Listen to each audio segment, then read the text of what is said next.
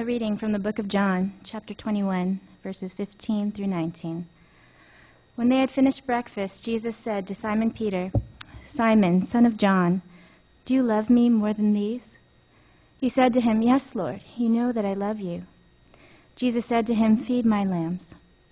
A second time he said to him, Simon, son of John, do you love me? He said to him, Yes, Lord, you know that I love you. Jesus said to him, Tend my sheep. He said to him the third time, Simon, son of John, do you love me?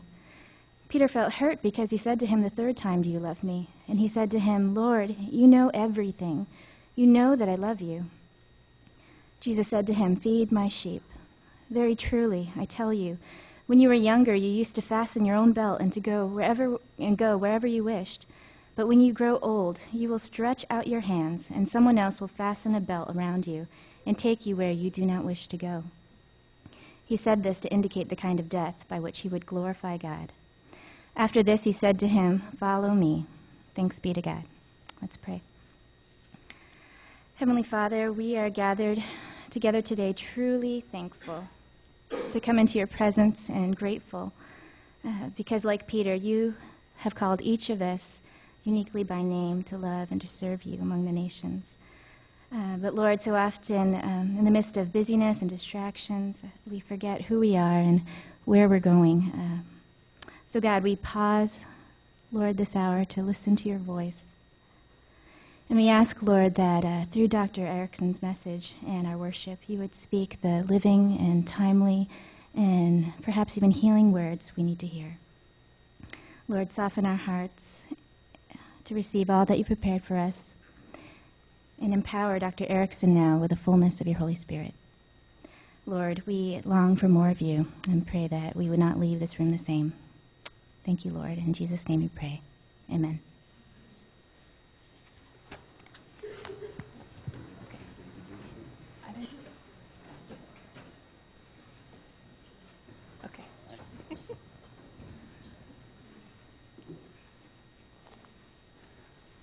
Good morning. I am Winston Gooden. I'm the Dean in the School of Psychology.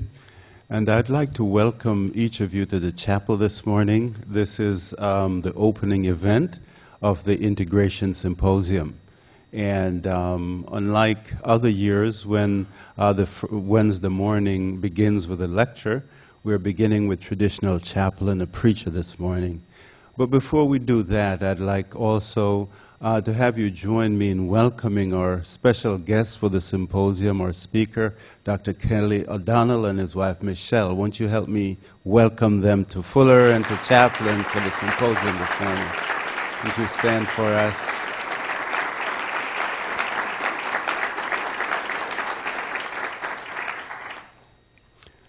Our speaker this morning is Dr. Cynthia Erickson, who really needs no introduction, so we were having a little bit of conversation there as to whether she should be introduced. But I'm happy to introduce uh, Dr. Erickson. Um, those of you who know her knows that she has a passion uh, for member care and for those persons who go out and serve uh, the global church. And uh, her own uh, work as a student in the graduate program here started in Liberia when she studied child soldiers. And I don't know how she got through all of that research knowing her tenderheartedness, looking at the tough things those kids had to deal with. But she has been a beacon here at Fuller as the leader of the Headington program and a huge cadre of students who are doing their work on um, the impact of trauma on, on folk and how resilience allow them to cope with the traumatic experiences they have to go through. But she um, will bring the word this morning from a deep place of the Spirit, someone who is passionate and dedicated and steeped in the word. Won't you help me welcome her this morning, Dr. Erickson? Thank you.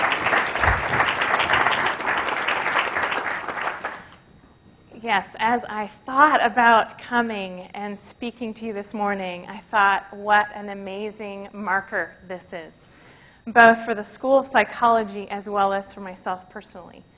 And it is a joy. It is a true joy. As Winston mentioned, this is the beginning of our integration lectures for 2009. And the integration lectures are always where the School of Psychology takes time to really think about how psychology and faith and theology in the church link together, how we integrate that service.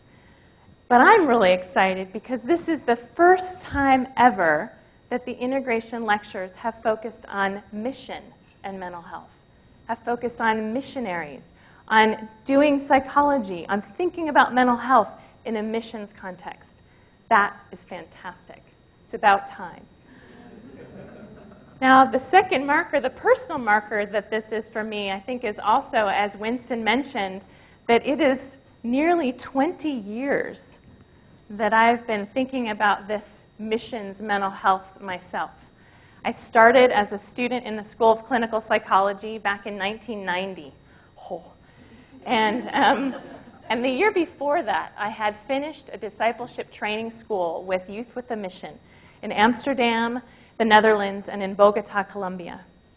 And it was in the context of that discipleship training school that I found myself asking the question how do we care for people in these deep places of need? Deep places like addiction and poverty and violence. I mean, the kids that I got to hang out with and spend time with in Bogota were kids that were living in the barrios that were impacted by the cartel violence. They were seeing death there, were, there would be bodies in the, in the neighborhood every once in a while, and they struggled with poverty every day. And they were also some of the most joyful kids that I'd ever experienced in my life. What a message. What a gift. So I came to Fuller. Well, actually, I wanted, the other thing I want to add is that one of my teammates at, on this Youth with the Mission Discipleship Training School was a psychologist. Fancy that. A psychologist from England. And when we went on our outreaches, when we spent time in different places, every missionary wanted to spend time with Anne. They were all signing up to have hours of counseling with Anne. And I thought, my goodness, well, I'm going to focus on these people. I'm going to focus on the needs of the people living in that country. Someone else can look at the needs of the caregivers. Well, that was not to be. um, but it brought me to a place where I started at Fuller in 1990 absolutely certain that God was calling me to be a missionary with mental health training. And you know what? Fuller was a tremendous place for me to take that journey, to begin that journey. As Winston mentioned, I had a very flexible advisor who gave me the freedom to do my master's research in Liberia, West Africa. And then, in, when I returned from that trip, um, returned from the experience of seeing trauma in those children, I realized the needs of the caregivers in a very new way. I was very depressed. I had a very difficult time reentering. In fact, I remember clearly in one of Winston class, Winston's classes that he was teaching at the time, I remember thinking, what does this have to do with children dying in Africa? Tell me that. And it challenged me to say, how do I integrate this? How do I make sense of the needs of the world and mental health care with what I'm doing as a worker, what I'm doing as a missionary, what I'm doing as a psychologist? Well, the other piece that was really meaningful for me about being at Fuller at the time is that I joined a community that was already here, that cared for mental health and missions. There were students that had already created a group called ETM, Enabling the Missionary. And there were students like Jeff Ellis, who's joined us today, and Charlie Schaefer, and um, Hans Richard, and Laura English, and Deb Hoffman, and Jeannie Fulbrecht, all classmates of mine who were concerned with mission and committed to making their training as psychologists something that would impact sharing the gospel, bringing mission to the world. And you know what? They are profound people and they made a great difference. They, as a student led organization, organized two different consultations where we pulled together missionaries and missions um, leaders and mental health professionals to talk about the needs of member care. This was as students, on top of all their other work. I think Hans ended up with mono after the second one. Um, but it was tremendous, and it was in the context of those experiences that I met Kelly and Michelle for the first time. And Kelly and Michelle O'Donnell are I can't ex- express this to you. They are pioneers in this community. They are models. They were gracious to us as students. They welcomed us as people that they wanted to know. They valued us and our input. And they were models to us of what it means to be missionaries and psychologists. They're both psychologist graduates from Rosemead School of Psychology at Biola, and they have lived overseas for their careers, caring for missionaries, giving their lives to care for those who are sharing the gospel. Amen to that. Well, my plan to be a missionary with mental health training may have been what I felt called to, but I certainly didn't understand exactly what the, the context was going to be like. Somehow, in those intervening years, I ended up an academic. I don't quite know how that happened. Sometimes I kind of stop and wonder. But I'm married to a wonderful landscape architect, and we live here in Pasadena, and we have two amazing sons. And I wouldn't trade that for anything. But I am still a missionary with mental health training. And it's in the context of the Headington program, as Winston mentioned, that I get to continue this care, this wanting to understand what it means to take mental health into international settings, wanting to understand what it means to, to think about trauma and the experience of trauma that those in communities that have been impacted by war and violence and disaster, what their needs are, and how we as a community can support them. But part of this process of being an academic has also been in teaching. And one of the most joyful experiences of being an academic and being a teacher has been being able to co teach a class with Dr. Jude Tiersma Watson called Self Care and Mission. We don't necessarily like that title very much because it's a lot more than just self care. It's actually member care, what Winston mentioned earlier. The idea of caring for whole members of a missions organization. What do they holistically need? And Jude and I have been teaching this class for the last uh, eight years, and we have used a model that Kelly developed, and we use Kelly's text, Doing Member Care Well, which you can buy out on the book table. I'm like totally plugging for Kelly today. Um, but we use a model that Kelly describes in his book that is really simple, but it's profound. And this model of member care, of caring for members of an organization, has its very it's five concentric circles. And the very center, the very center circle is master care. Reminding us the very center of what it means to flourish in our work. The very center of what it means to be a leader is in the context of our relationship with Christ. That is the core.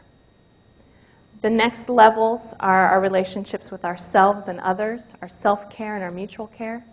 Then the relationship that we have and the care that the sending agency provides. Then other professionals who have insights that can support missions. And then the network of care that pulls all those pieces together and gives, provides education and support to others. But it's in that core of master care that I want to talk to you today. I want to challenge us and encourage us of what it means to be called as a leader, what it means to be called as a missionary. That we sense our Christ call in our lives, and it's out of His knowledge of us that we are called. And it's in the freedom and grace of that that we can lead and support others.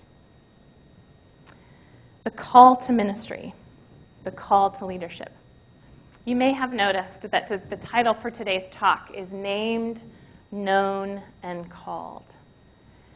And as I thought about what I wanted to share with you today, I realized that the thing I want you to leave with the most is a sense of freedom in who God has made you to be and who you are known to be in your leadership. And I chose, well, I think God chose actually, the scripture from John as a reminder of what it means to be called out of a sense of known, being known. We put a lot of pressure on leaders. We put a lot of pressure on ourselves, actually, as leaders. We have a lot to live up to when we feel called to something. And we have pretty intense notions about what it means to leader, what it means to be a pastor, what it means to be a missionary, what it means to be a professor. I have some pretty intense notions of what I imagine people expect of me. And, you know, we get those notions, I think, a lot from our culture. Um, I mean, look at what's going on around us right now. We have leaders trying to make very big decisions for our entire country, our economy. We have world leaders trying to make decisions for peace. And when we think about what it means to choose those leaders, we sure go into a, a lot of trouble. Um, you think about just the campaign that we went through and what that was like. Um, we listened to the, the candidates' ideas. We thought about what they were sharing. We wanted to know if we could trust them. And what did we look at when we wanted to know if we could trust them? We looked at their past. We looked at what they'd already done. We looked at the relationships they'd had. We'd, looked, we'd look at whether or not they paid their taxes recently. That's been coming up quite a bit for our cabinet members, our cabinet nominees. Um, we look at where they spent time, who they allied themselves with. And then out of those past experiences, we're, we're asked, the public is asked to say, can you trust that this person would make good decisions for you? Can you trust that they would lead? Can you trust them with the authority to lead? That's a big, that's a big challenge. You know, the, that past behavior can end up making or breaking a career. But what does the scripture that we read today remind us about past behavior for Peter? Let's think about this candidate, this candidate for being a church leader. Imagine this track record. Peter has been very active in this small group of followers of Jesus Christ. Peter is probably the unofficial leader of the band and has been following this visionary teacher. He's really confident that he's going to see it through and stake a claim for this new kingdom that his teacher Jesus has been speaking of. In fact, he's publicly claimed to Jesus that he would lay down his life for him. Yet, things start to change. Peter's expectations start to fade, and things aren't going the way that he anticipated he had big plans, and it was beginning to look like Jesus was actually going to get arrested and defamed. In fact, it started to look like the, that Jesus' life was in danger, and perhaps even the lives of his followers, Peter included. And then what happened? Suddenly, in a moment of panic, Peter denied knowing Christ. I'm not a follower. And then he did it again a second time. And then he did it a third time. I do not know him. I am not a follower. Then the cock crowed, and Peter was heartbroken. Now you'd think that that would break a career. Could we trust someone who denied us three times, three separate times? Peter was heartbroken. So, if we were going to choose leaders for the church, the very foundation of this new church that Christ is beginning, what, we, what would we do? First of all, the unimaginable has happened. Christ is alive. The resurrection has occurred. Christ is here. Christ is triumphant. He meets with his disciples, he, he shows them himself, and then he sets about starting to create this leadership for his new church. And let's look at Peter's resume for this leadership job. Hmm. I know that many of you, if you're under call for the Presbyterian Church, have to take an MMPI, a personality inventory. What do you think Peter's personality inventory would look like? A bit rash, cracks under pressure, may not be as loyal as you would like. You know, would you vote for him? Would you call Peter to be the leader of your church? Even if he has paid his taxes, would you vote for him? And here we are at the text that calls Peter to the profound service of the early church. This is actually one of the two scriptures that the Roman Catholic Church uses to, to show that Peter is the foundation of the church. This is the man who denied Christ? Is it a man who always proved himself strong? Is he a man who is always dependable? Is he a man who is undeniably Yes, I intended that pun. Ready for the job? No. He's in the scripture that we read, he's a grieved man. He is a man who's known for the ways that he let Christ down. He is humbled. And it's out of that that he's called to serve. What a profound picture for us. Fuller Seminary is a place that is bursting with leaders. I mean, bursting. Think about it. Bursting. All of you, all of you are leaders. Whether you're training to be a pastor or a psychologist or a missionary, whether you are a pastor, whether you are in a position of leadership in your family or in your church, all of us are leaders. How did we get that job? Is it because we have the perfect resume? Is it because we knew someone? I'm going to suggest that maybe knowing and being known by your Heavenly Father is the way you got the job. Simon, son of John. Peter is singled out, he's named. When we call out a name, we want someone's attention, we want them to turn to us.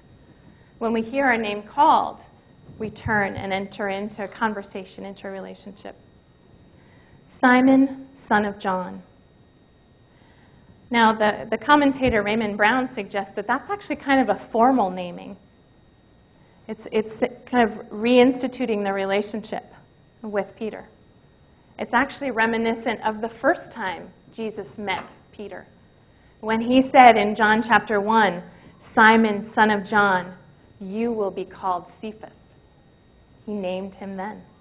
And he drew him into relationship. And it's here that when Christ names Peter again, Simon, son of John, he asks, Do you love me? Do you love me more than these? Whew. Every gospel uh, in the scripture has an account of Peter's denial, each one. But only John has this conversation where Jesus says, Simon, son of John, do you love me? And three times he asks, Do you love me more than these? Do you love me? Do you love me? There's a reason that Jesus asks three times. There's no overt accusation no recrimination. There isn't even a specific statement of forgiveness or a ritual to purify or somehow show that Peter is forgiven. As a psychologist, there's not even a statement of, I understand why you did it. Jesus cannot change the past.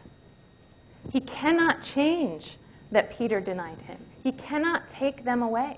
He can't take those three denials away.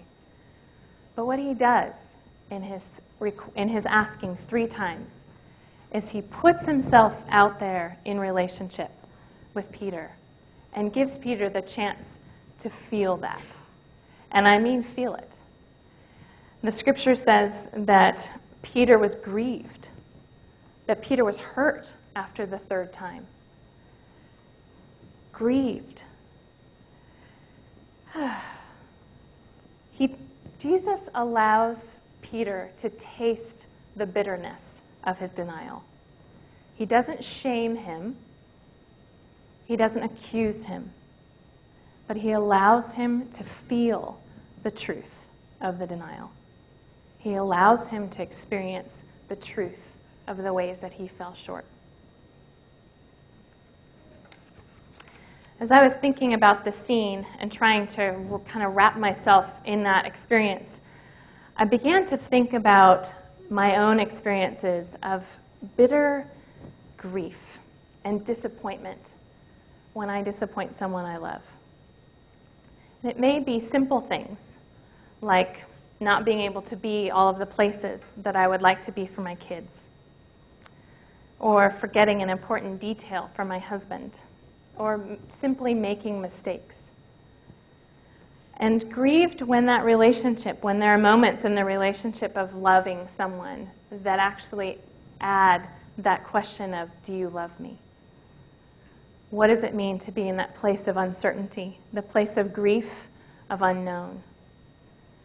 As I thought about that, I thought about an experience I had recently where I had the opportunity to do research and work in Amman, Jordan, with Iraqi and Jordanian aid workers who were serving Iraqi refugees in Amman.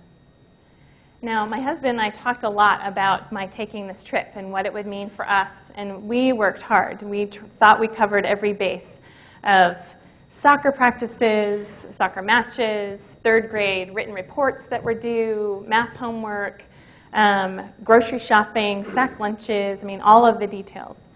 Um, but the details that we didn't include were illness. And within a couple of days of my leaving to go to Amman, my husband and my older son both got very sick. It was awful. Um, I had, I had brought a webcam and had my laptop, and so I would Skype call every morning. At 6 a.m. my time would be 8 p.m. their time. It was the end of their day. And the boys would be just getting ready to go to bed, and they would all look in the camera and say hi to mommy. Um, but I would look at my husband's eyes and I would see how tired and how spent and how exhausted he was. And I felt helpless. He never said, You've got to come home. He never blamed me for what was going on. But it was painful to realize that I couldn't be all that I wanted to be and that I was helpless in that situation. Um, when we came home, um, when I came home from that trip, we had hard conversations. Hard conversations. At least twice I asked him, Do you still like me? and, you know, I knew that he loved me, but I wasn't really sure that he liked me at that moment. But when I think about how important it was for us to have those conversations, for us to be able to look at each other and say, I'm sorry I disappointed you. Well, not even say it, but just be together and move forward. That felt like just a taste of what Christ was offering Peter. That Christ was putting out a call to relationship, putting out a request to come, love me. Christ wasn't asking Peter, Do you love me for Christ's sake? He was asking it for Peter's sake and for that joining in that relationship. It's the same for us as leaders. We can't make our past go away. We can't make the places where we feel vulnerable go away. But we can taste the bitterness and taste the real, the real authentic place of truth in God, what God is doing in our lives. And through God's Spirit and God's grace and mercy, we can keep moving in relationship. What are the truths that God wants me to hear? Will I turn toward a relationship with Him and turn towards the truth? Will I face the discomfort of having my pains and faults and vulnerabilities known by God? Well, what does Peter do? Peter's answer is this Yes, Lord, you know that I love you. Yes, Lord, you know that I love you. Yes, Lord, you know everything. You know that I love you. He makes three confessions in response to his three denials. And the confession is love. I love you. It's not, yes, Lord, you are the Messiah, or I'm so sorry and I did wrong, but it's, I love you.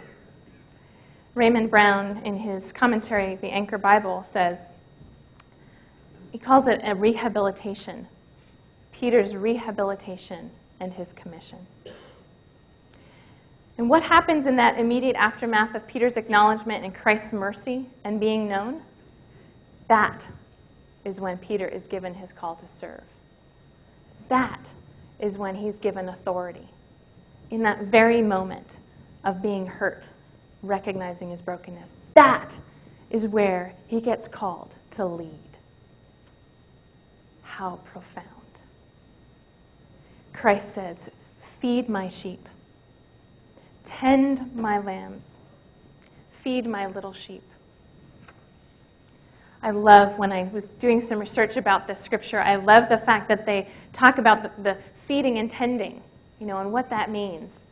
It's pretty big. You know, feeding is the nourishment. Um, that's an idea from Philo. Feeding is nourishment, and tending is governance. Tending is actually the authority as you nurture the flock. But what's also amazingly lovely about this scripture is that it makes reference to being a good shepherd and Christ's flock. Christ as the shepherd, his call to us as shepherds. It's a call to relationship.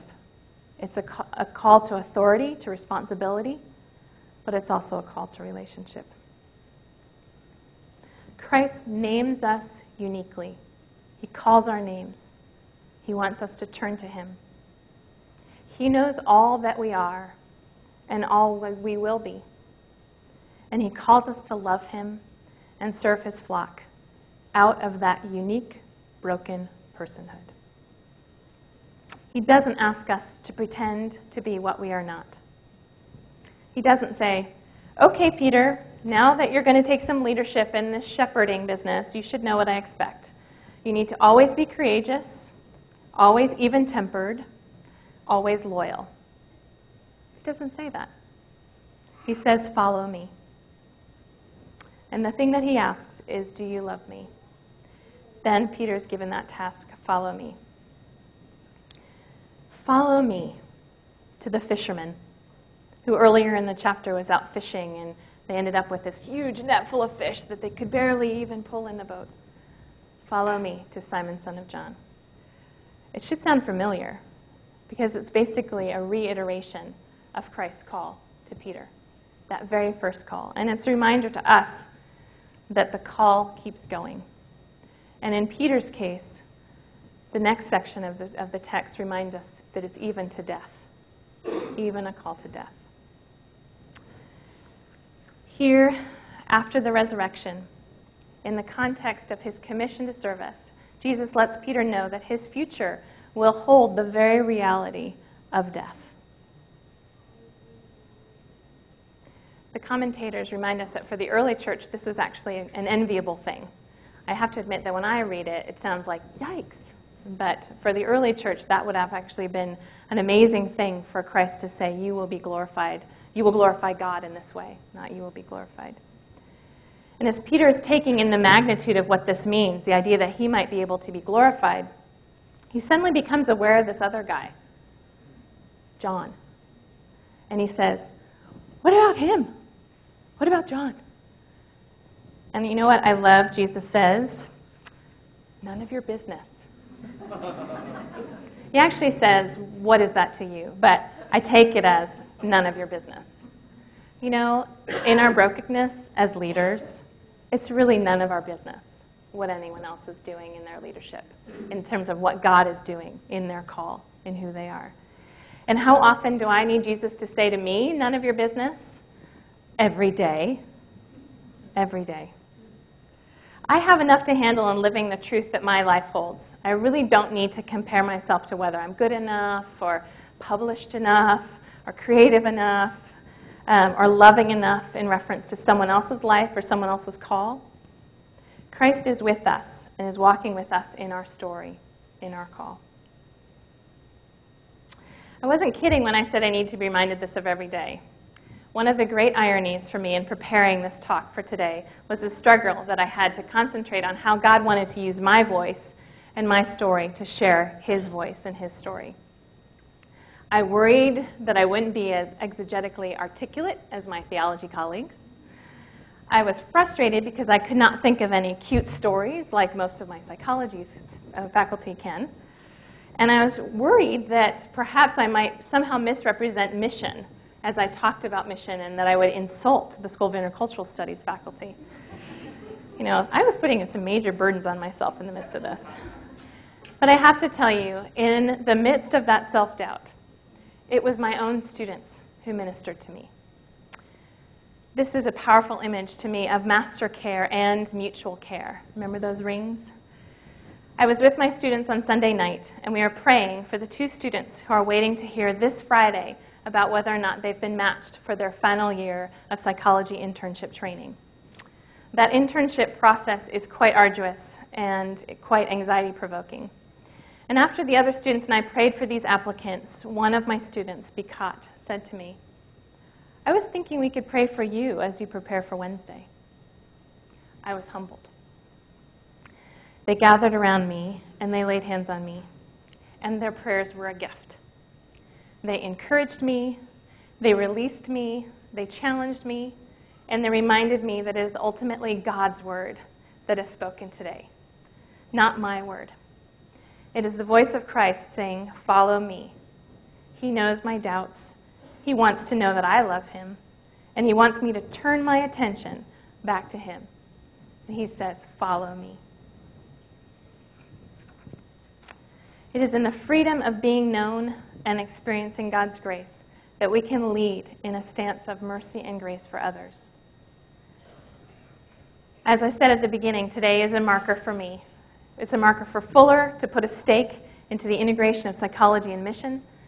And it's also a, um, a marker for me as I continue to consider my calling, this missionary with mental health training. I'm continuing to seek authentically who I am, who I have been named to be, continuing to open my heart to the truth that He already knows, continuing to attempt to live in that truth and face the pain that needs attention. And then, and only then, hearing the call. The call that's been there and will continue to be follow me. How have you experienced God and being known by Him? Have you heard your name as He calls out to you? Have you sensed the questions that grieve you, that gently point out your pain? The ways that, wish, that you wish you were different, or perhaps a past that you wish was not there. Jesus is asking for you to turn your attention to loving Him. He wants to move forward in friendship. He wants you to experience His grace. He has things for you to do. Follow Him. Amen.